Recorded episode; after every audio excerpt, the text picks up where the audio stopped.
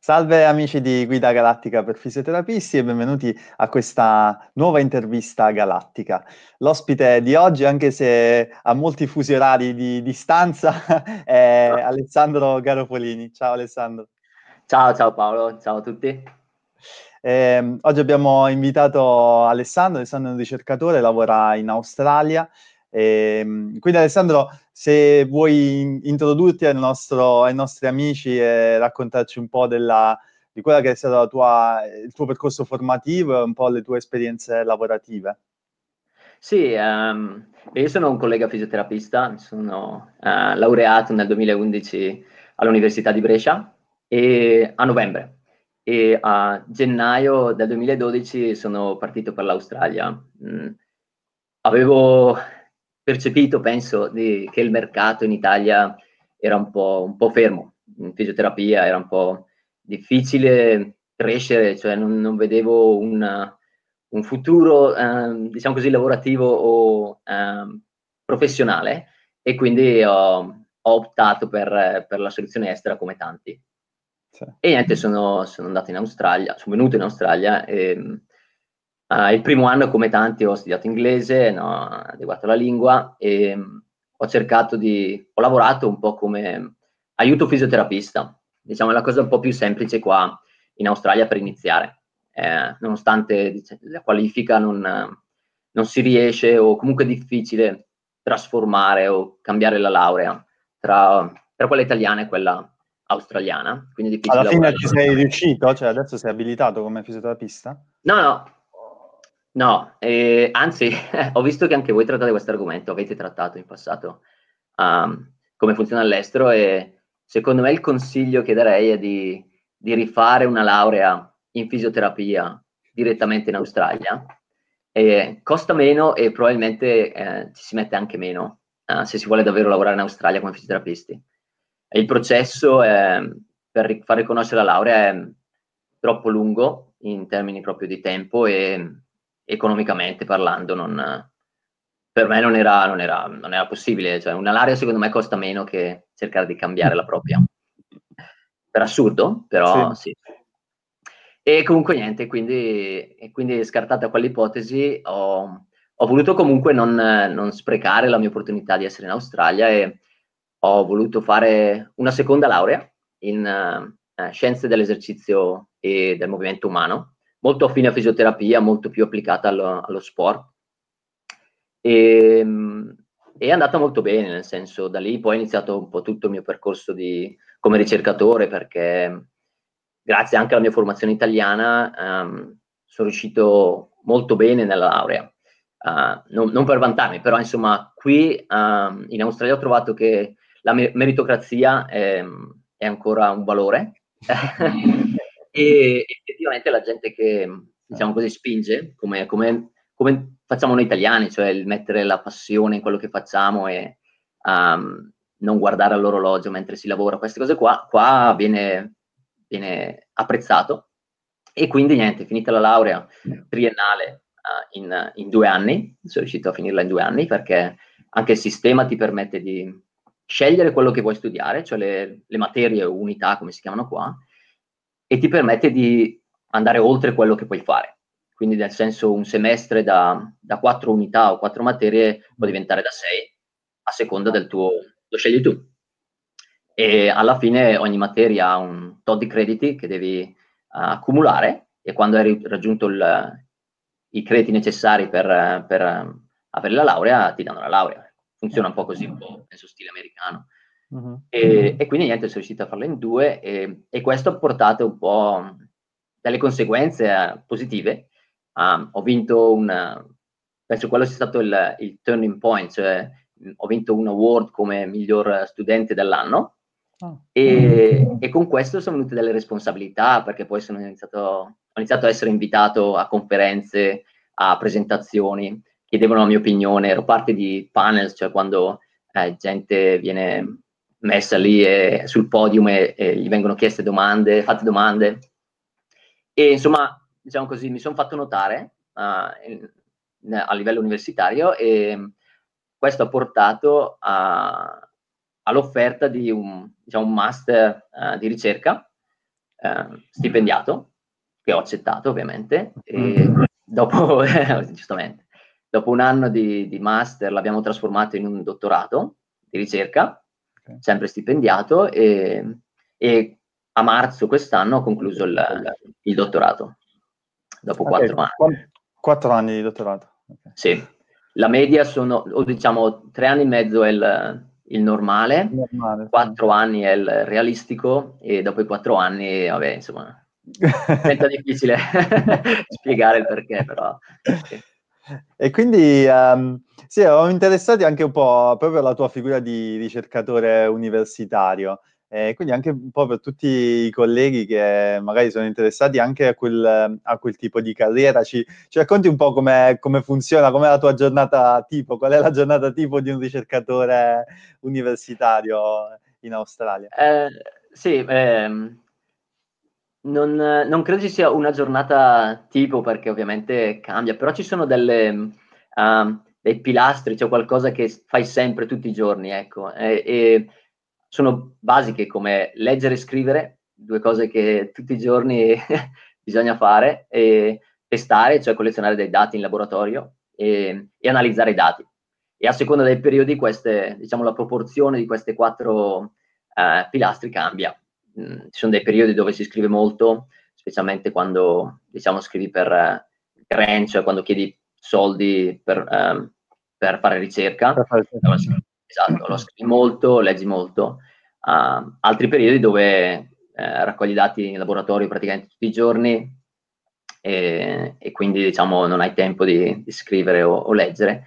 Uh, però sì, diciamo queste quattro cose sono quelle che definiscono la giornata.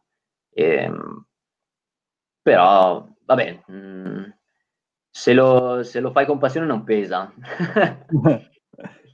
però sì, diciamo che leggere e scrivere sono ancora quelle fondamentali. Fondamentali, sì, alla, alla basiche, ma fondamentali. Da sempre proprio, cambia mai. e, ehm, è legato, diciamo, proprio a questo tuo ruolo di ricerca. Eh, ovviamente la nostra pagina è molto basata su quella che è la fisioterapia, la fisioterapia basata sulle evidenze scientifiche, quindi quelle che si chiamano best, best practice. Eh, però spesso quello che ci viene chiesto è, è come fare a trasferire quelle che sono le nozioni che apprendiamo, quello che leggiamo dalla letteratura scientifica, poi in, in pratica clinica. E quindi con, con, il tuo occhio di ricercatore hai qualche consiglio proprio su questo aspetto? Ma il, ehm, sì, condivido anche, anche qui c'è questo, questo divario tra, tra, ricerca diciamo, e, e pratica clinica. Eh, ci sono tante, tante ragioni, secondo me, per cui questo c'è, una delle quali è, pub, si pubblica tanto e per un, probabilmente per uno, uh, un, uno che fa pratica è difficile eh, stare aggiornato con tutte le pubblicazioni che vengono, okay. che vengono fuori e quindi è difficile uh, cercare di, di, ogni giorno di guardare se dovresti cambiare qualcosa nella tua pratica, non è neanche possibile, cioè diventa difficile. Uh, l'altro, l'altro, probabilmente problema è il, il fatto che uh, non siamo, o almeno perlomeno per quello che è stata la mia esperienza uh, di, a livello di fisioterapia in Italia, a livello universitario, non, non c'è questa, questa ottica um, verso le pubblicazioni e quindi essere in grado di riconoscere quando uno studio è fatto bene, qual è la qualità dello studio, quanto è è importante il, quello che è stato diciamo, trovato uh-huh. e uh, dare un peso a, a, alle, um, a quello che, che, riporta lo studio perché tante volte uh, non si riconosce appunto quando uno studio è underpowered, cioè quando uh, per esempio una conclusione è tratta da un, un, un 10 persone, per esempio uno studio fatto su 10 persone. Sì. E, e quindi sembra verità assoluta quando in realtà è, potrebbe essere solo dato dal caso. Quindi riconoscere quando uno studio è fatto bene, effettivamente, secondo me va insegnato, non è una cosa che è innata in noi. Uh, il, consiglio, il, consiglio, pratico, e quello che parlo spesso con i miei colleghi fisioterapisti in Italia, è uh, io spingo per i fisioterapisti fare ricerca. Cioè, nella loro pratica quotidiana, uh, costruire dei casi studio, cioè eh, diventare loro ricercatori sul campo, perché ormai il, il, ricercatore appunto è un lavoro. E come tale è difficile il ricercatore che fa anche pratica clinica e al contrario è vero, cioè è difficile trovare un, uno che fa pratica e anche ricerca. E quindi alla fine il ricercatore si distacca da quelli che sono i bisogni probabilmente dei, di quelli che fanno pratica. Mm-hmm. o comunque cosa è davvero importante sapere per uno che fa pratica. Certo. E quindi io quello che spingo e dico sempre ai miei colleghi fisioterapisti è questo, cercate di, anche nel vostro piccolo di fare ricerca, cioè costruire voi eh, una casistica su quelli che sono i problemi che secondo voi dovrebbero essere affrontati e cercare di, di sviluppare voi delle, delle risposte. Sì. Quello sì, sarebbe sì. il mio consiglio migliore.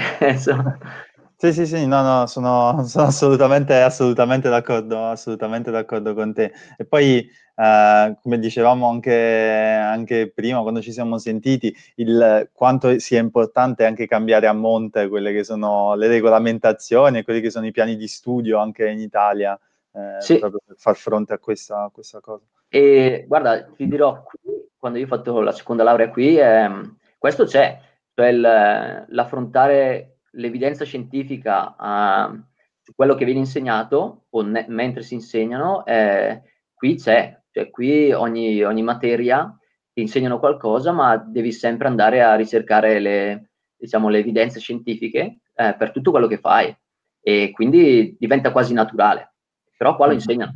Penso che in Italia, quando ho fatto io la laurea, mh, io non, l'ho, non l'ho visto, magari adesso è cambiato, spero sia cambiato, Uh, però sicuramente quello aiuterebbe a, a, formare fisioterapisti da quel punto di vista lì, cioè abituati a leggere le ricerche um, esatto. nel campo. Sì, sì, sì. esatto, esatto. Eh, questo poi è un po' anche il nostro obiettivo con la pagina, quello proprio di sensibilizzare alla, alla lettura della, degli studi scientifici e, e farli mm-hmm. propri, insomma. Ehm, la prossima domanda è un po' più legata a quello cui hai, um, su cui hai fatto ricerca e di cui ti stai interessando. Eh, abbiamo visto che hai pubblicato molto in questo ultimo anno, quindi sei stato molto impegnato. e, ehm, e, proprio c'era, c'era stata una, una, revisione sistematica che, di, di, cui sei autore sul, um, sui runner, soprattutto negli sport di endurance. E, um, insomma, mi sembrava molto interessante come argomento, soprattutto visto quanto l'endurance stia diventando popolare, quindi sicuramente tantissimi tantissimi colleghi trattano atleti che a qualsiasi livello, sia professionisti che amatori, che si dedicano a queste discipline. E, ehm, e la, diciamo, il fulcro della ricerca era intorno a quelle che sono le implicazioni del, dell'endurance sui muscoli eh, e, su, e, sulle ossa del, del piede. E quindi se ci vuoi fare un po' una, eh, fare un po' quelle che sono state le conclusioni, quelle che sono le conclusioni che avete tratto dal, dallo studio.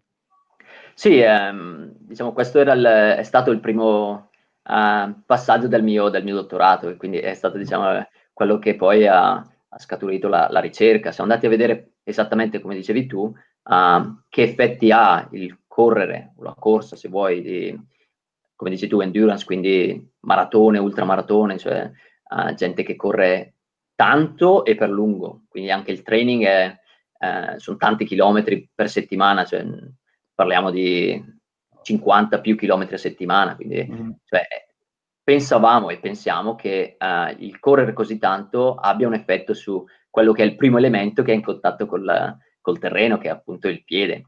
Mm. E quindi ogni cambiamento, cambiamento anatomico, fisiologico, uh, dovrebbe essere più evidente lì dove le forze, diciamo così, uh, si iniziano a distribuire dal corpo. Mm.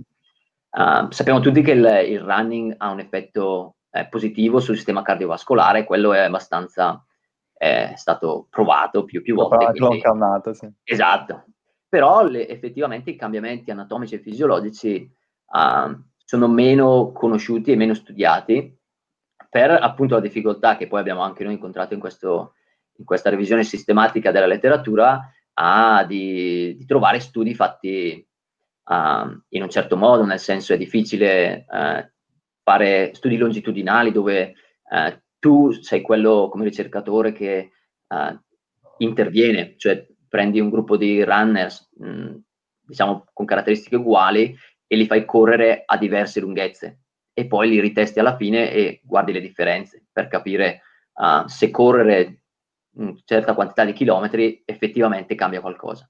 È quasi impossibile, eh, anzi ce ne sono pochissimi, abbiamo trovati pochi e anche quelli che sono stati fatti uh, non controllano per tante variabili e questo è un altro problema degli studi um, in generale, il, non controllare per, per esempio il tipo di scarpa che si, che si corre con, cioè che, che si usa, uh, o eh, l'alimentazione un altro elemento fondamentale che viene spesso non considerato in questi tipi di studi. Sì. Um, poi uh, che altro? Il come si atterra col piede, cioè c'è questo grande dibattito sul uh, atterrare con l'avampiede o col retropiede e che effetti abbia questo su appunto muscoli, ossa e organizzazione motoria in generale. Eh, tutte queste cose difficilmente vengono controllate. Quello che noi abbiamo trovato nella revisione sistematica, appunto, a parte questi limiti eh, metodologici della ricerca, è che sembrerebbe, da quello che è stato fatto finora, sembrerebbe che eh, la corsa aumenti la, il volume e il, il size, cioè la, la, sì, il, vabbè, il volume dei muscoli del piede, quindi i muscoli intrinseci del piede, uh, e abbia un effetto osteogenico, cioè di aumentare la densità delle ossa a livello del, del calcaneo, che poi il calcaneo è quello che è stato investigato, eh, investigato di più, anche perché è più accessibile. È relativamente facile uh, controllare le caratteristiche delle ossa a livello del calcaneo piuttosto che i metatarsi. Sì. Uh, per le tecniche, diciamo così, di, di uh, misurazione delle ossa.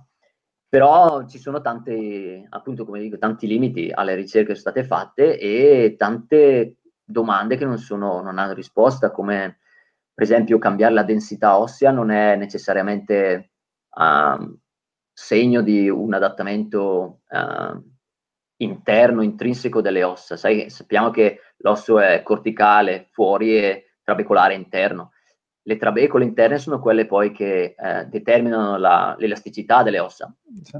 E, e, quindi un cambiamento di quella struttura non è facile vederlo con, con uh, gli esami che vengono fatti a livello della densità, perché la densità vede solo a livello corticale. Uh-huh.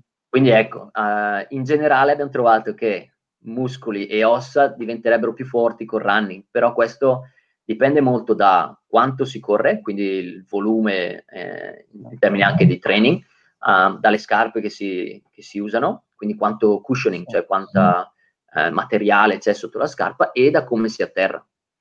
Quindi capisci bene che nel, in tutti questi limiti tirare fuori delle linee guida o dire sì, il running funziona è difficile. Sì. E, il, il, il, passaggio successivo che abbiamo fatto è cercare di normalizzare o controllare tutte queste variabili e l'abbiamo pubblicato come un abstract eh, nella conferenza che c'è stata a Calgary a, ad agosto l'abbiamo presentato là, i risultati, eh, dove abbiamo preso eh, corridori che alternano con l'avampiede e il retropiede, che corrono la stessa quantità, lo stesso eh, diciamo, volume di, di training, esatto, chilometri per settimana, uh, stessa o comunque simile uh, corporatura, perché anche quello ovviamente l'esperimento delle forze ha un effetto, e uh, abbiamo visto che um, nel nostro piccolo eh, gruppo i runners erano 20 runners, 10 per gruppo, quindi anche lì non verità assoluta, però quello è quello che abbiamo potuto fare. Uh, le, in realtà i muscoli non cambiano in, uh, in volume, o perlomeno non c'erano differenze tra i due e l'unica differenza che abbiamo trovato era a livello appunto dell'elasticità ossea. Uh, quelli che atterrano sull'avampiede sembrano avere più elasticità a livello dei metatarsi, uh-huh. mentre per il calcaneo uh, le differenze non, non c'erano. Uh-huh. E è abbastanza logico pensando che chi atterra sull'avampiede stressa, diciamo così, um, il calcaneo grazie al tendine d'Achille, maggiormente, e il, il legamento plantare. Diciamo, esatto eh, e quindi è comunque soggetta a tensioni. Quelli che invece atterrano sul retropiede, la, la forza principale che agisce sul retropiede è la forza di gravità, cioè la, la forza del peso, esatto. E quindi è, è, era logico aspettarsi che il retropiede effettivamente non, non, non fosse stato così diverso. Però sull'avampiede e sui metatarsi è importante perché i metatarsi, specialmente il secondo, è quelli dove le, le injury, cioè le, i problemi nascono, fra stress fracture, queste cose, più, sono più verso il, il, l'avampiede, quindi i metatarsi. Mm-hmm, sì. Avere molta elasticità è, è, importante per questo. Potrebbe essere un, un, un fattore legato a... Di prevenzione a, anche. Esatto, di prevenzione, esatto. E, ehm, Invece sui tipi di, di, scarpa che cosa avete notato? E anche che range di scarpe avete preso in considerazione? Sì, ehm, nel, in tutto il mio dottorato, e questa era solo la parte diciamo anatomica, uh, abbiamo testato uh, tre tipi di scarpe, le scarpe come chiamiamo noi tradizionali, quindi uh, che hanno molto materiale mh, verso il retropiede e, e, meno verso l'avampiede, quindi c'è una, un, un, drop, come lo chiamiamo noi, abbastanza evidente, più di un centimetro o fino a tre centimetri. poi scarpe neutrali, cioè che praticamente la parte del cushioning è uguale e molto meno, è più rigida, diciamo, è abbastanza mh, costante eh, sotto la suola plantare e le scarpe minimalistiche, cioè quelle con le dita indipendenti, le Vibram Five Fingers, Five uh, esatto, che praticamente non hanno assolutamente nessun tipo di, no, di cushioning. esatto. E abbiamo, abbiamo, cercato di capire quali erano le, i cambiamenti uh, funzionali di questi due gruppi di runners, quelli che atterrano con l'avampiede e il retropiede. Eh, l'idea appunto che se ci sono dei cambiamenti anatomici, come abbiamo visto, quindi muscoli e ossa, uh, o meglio, nelle ossa più elasticità, non cambiamenti nei muscoli, uh, la, la, domanda successiva è, è, stata cambia qualcosa nella funzione, come eh, questi corridori eh, attutiscono queste forze di impatto. Mm-hmm. E, e appunto abbiamo cercato di cambiare le scarpe per vedere se la scarpa avesse un'influenza nel, nell'abilità di attutire le forze. Uh-huh. E effettivamente, effettivamente c'è. Uh, I corridori che corrono sull'avampiede o abituati a correre sull'avampiede sembrano essere più, diciamo così, bravi nel controllare le forze uh, di impatto. A lungo termine questo potrebbe avere implicazioni a livello del, anche qui, problemi di, sovraccarico dei, dei, muscoli piuttosto che fratture o a livello delle ossa. Sì. Invece una curiosità, eh, differenze di genere eh, che avete preso in considerazione uomini e donne? No, solo uomini, per, eh, perché eh, guardando le ossa, eh, il, il, problema di avere donne, a me non è un problema, ma è, è difficile perché loro hanno i periodi dove eh, la produzione meta- mh, mm, ormonale cambia, cambia, e quindi eh, influisce moltissimo eh, le ossa, specialmente a livello trabecolare, perché sono molto sensibili a, ai cambiamenti ormonali per eh, la de- deposizione di calcio e queste cose qui. E quindi ehm, sarebbe stato una, una, una, variabile, una confounding, cioè sarebbe stato difficile poi uh, riuscire a trovare differenze perché lo spread... Sarebbe stata un'ulteriore variabile da aggiungere. Esatto, esatto. Ma sicuramente sarebbe interessante vedere uh, se ci sono cambiamenti, perché sicuramente ci sono uh, tra donne e uomini. Sicuramente le donne si, uh, sono più portate a cambiamenti funzionali e appunto fisiologici. E quindi quasi sicuramente, ma questa è un'opinione personale, si adattano diversamente a, alla, al training o alla corsa così prolungata nel tempo. Mm, bene, grazie. No, è stato bello, molto, molto interessante questa, questa discussione. E, um, invece adesso volevo un po' cambiare argomento e spostarci invece su, su un'altra ricerca che, che, hai condotto sempre quest'anno. E, diciamo ci spostiamo invece un po' sull'aspetto anatomico e sul, sul movimento in generale. E, ehm, mh, avete proposto insieme ad un collega italiano, Daris Svanera, fisioterapista, un modo diciamo, diverso, un po' più complesso di guardare al movimento in generale, ehm, andandosi un po' a distogliere da quella vecchia, ehm, diciamo, me- la, medicina tradizionale che guarda insomma l'anatomia per eh, spe- specifiche aree eh, articolazioni e muscoli, guardandole non in un complesso generale, ma in maniera molto più selettiva. E, ehm, e, quindi ti volevo chiedere appunto di parlarci un po' in generale di questa vostra proposta, ma so che eh, avendo letto l'articolo cioè, si parla molto della, della fascia e, e, quindi se magari, ecco, prima di ra- parlarci poi nello specifico del, del, dello studio della vostra proposta, un po' di concetti generali sul, sul ruolo della, della, fascia all'interno del, del sistema muscolo, muscoloscheletrico. Sì, ehm, appunto, ehm, Dovrei subito iniziare dicendo che Daris, è, il mio collega Daris è, è l'esperto eh, della fascia, cioè io ho quello che so l'ho imparato da lui e dalla scuola che lui ha seguito, però lui è, il, è l'esperto, quindi eh, se, se, vorrai mai in futuro eh, parlare della fascia come argomento principale, um, chiama Daris perché lui... allora, lo contatteremo in futuro per una... Esatto, penso... Sulla fascia. Ne varrà la pena sicuramente.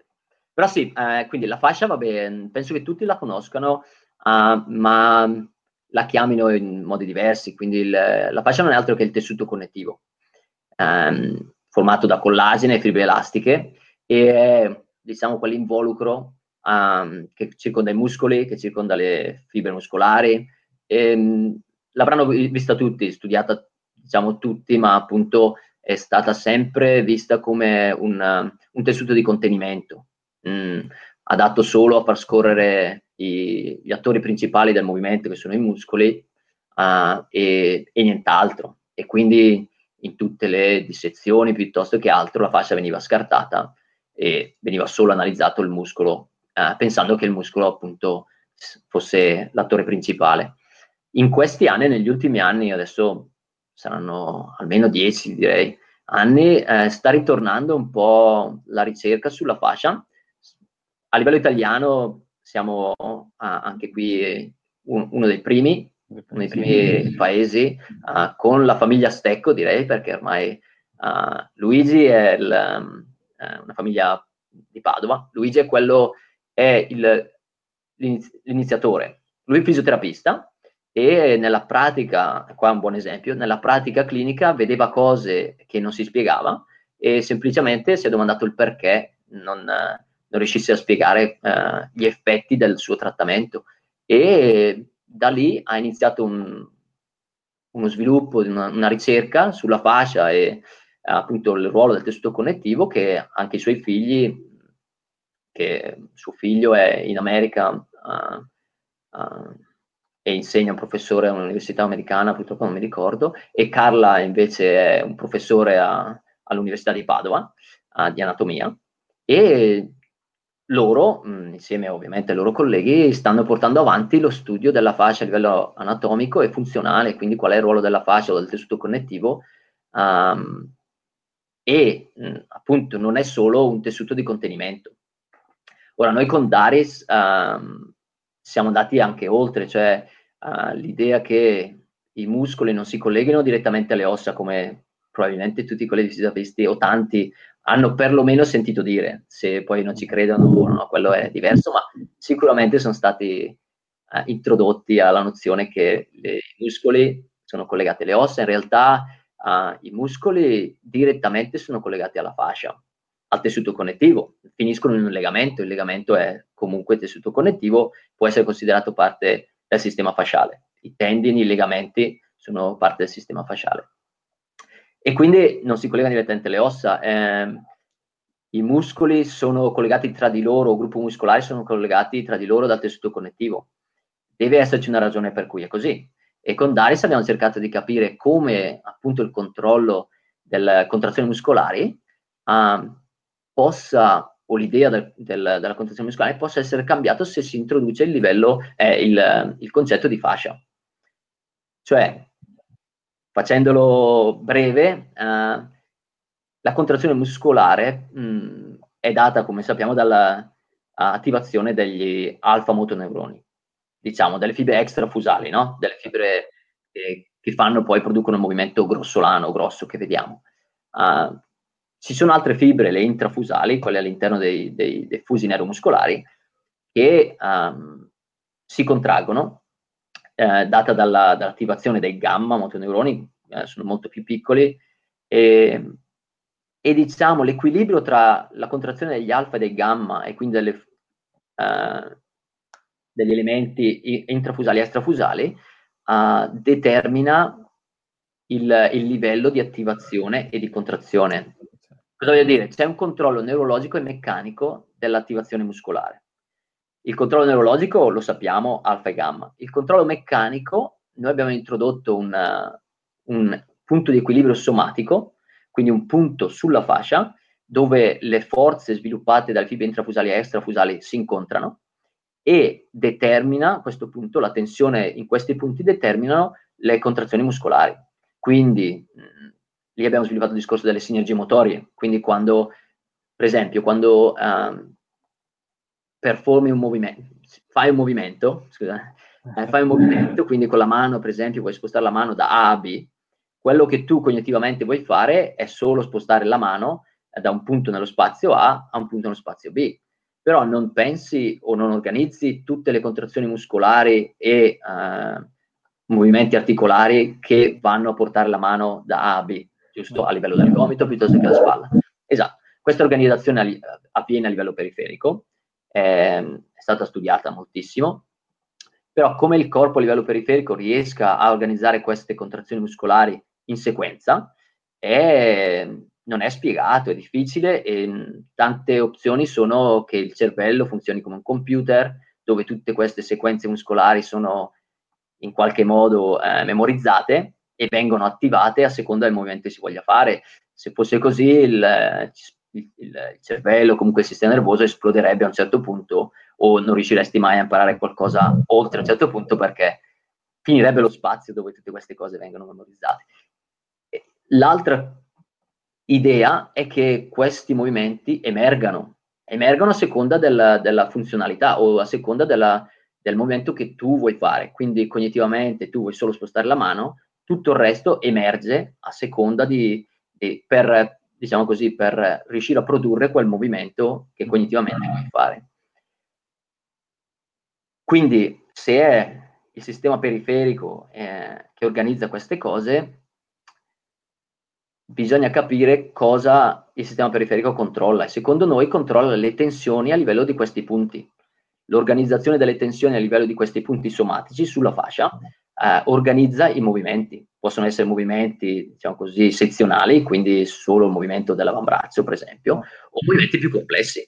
A seconda della complessità del movimento ci saranno più equi- eh, punti di equilibrio attivati o che si coordinano e la distribuzione di queste tensioni eh, in questi punti è organizzata dal sistema fasciale. Il sistema fasciale è connesso a tutti i livelli, quindi a partire da, proprio dalla tina miosina all'interno dei sarcomeri alla, a, a, alla fascia aponeurotica che ricopre eh, sezioni del corpo, eh, sono tutte collegate, quindi dall'interno all'esterno, e eh, la funzionalità è questa di trasmettere le forze attraverso la fascia e questa trasmissione di forze eh, permette di attivare muscoli eh, che sono funzionali al movimento che si vuole compiere.